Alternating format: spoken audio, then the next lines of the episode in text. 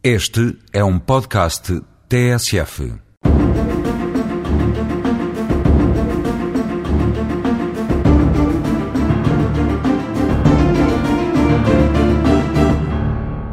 Hoje eh, o tema relaciona-se com a vulnerabilidade do Estado e a ordem pública. É inquestionável que as recentes manifestações e paralisações dos camionistas e empresas representantes tornou o Estado mais frágil e mais vulnerável.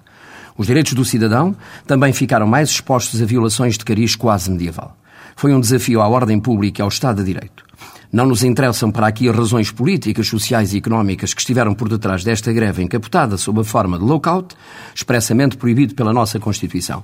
Interessam destacar duas notas muito preocupantes e negativas que foram visíveis nesta medieval manifestação. Uma, a debilidade da ordem pública, que foi visível, e a outra, a circunstância do Estado ter ficado refém de manifestações que foram ilegais na sua forma e no seu conteúdo.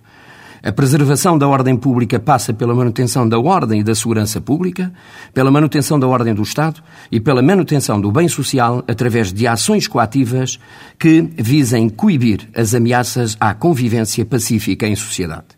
Num país democrático, a preservação da ordem pública deve ser realizada dentro do ordenamento jurídico e de forma integrada e harmoniosa pelos poderes do Estado, de forma a garantir os direitos e interesses de uma nação livre e soberana. O direito a contestar e a manifestar são inegáveis e incontestáveis, mas nem todos os meios justificam os fins. Sem contestar a legitimidade das reivindicações dos camionistas, o que aqui tivemos foi o abuso de todos os direitos, foi a imposição de um dever de greve baseado na sua força.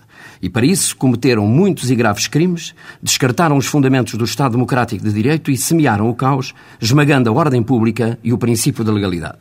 Tivemos e vivemos um pequeno período de crise social em que não houve Estado, não houve justiça e não houve lei. E pouco interessa saber se o governo agiu bem ou mal, se foi frouxo ou se teve medo ou se agiu dentro dos timings da tática política. Para as pessoas que nos estão a ouvir, o que importa dizer é que o direito a fazer manifestações, a fazer paralisações, em suma, o direito à greve, valores constitucionalmente garantidos, nada tem que ver com o que se passou. Ninguém pode, em nome de legítimas reivindicações, ameaçar a liberdade dos outros, bloquear estradas, ameaçar e coagir outros a paralisarem, remover pedras contra os camionistas que não quiseram legitimamente parar, pôr em causa a distribuição de produtos alimentares ou de combustíveis e impedir a circulação de pessoas. Foram cometidos crimes graves que têm que ser investigados do a quem doer.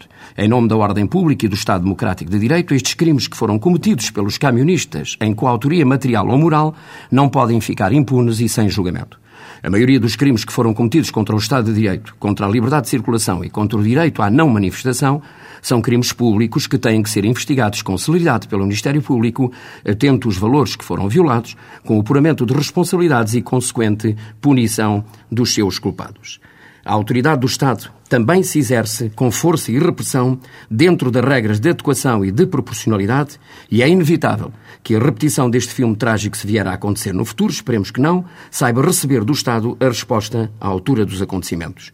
Entre a força e o poder dos camionistas no circuito da distribuição rodoviária dos produtos e bens e a força e o poder do Estado, em caso de conflito ou de colisão, deve prevalecer, para bem de todos nós, incluindo dos camionistas, o poder do Estado.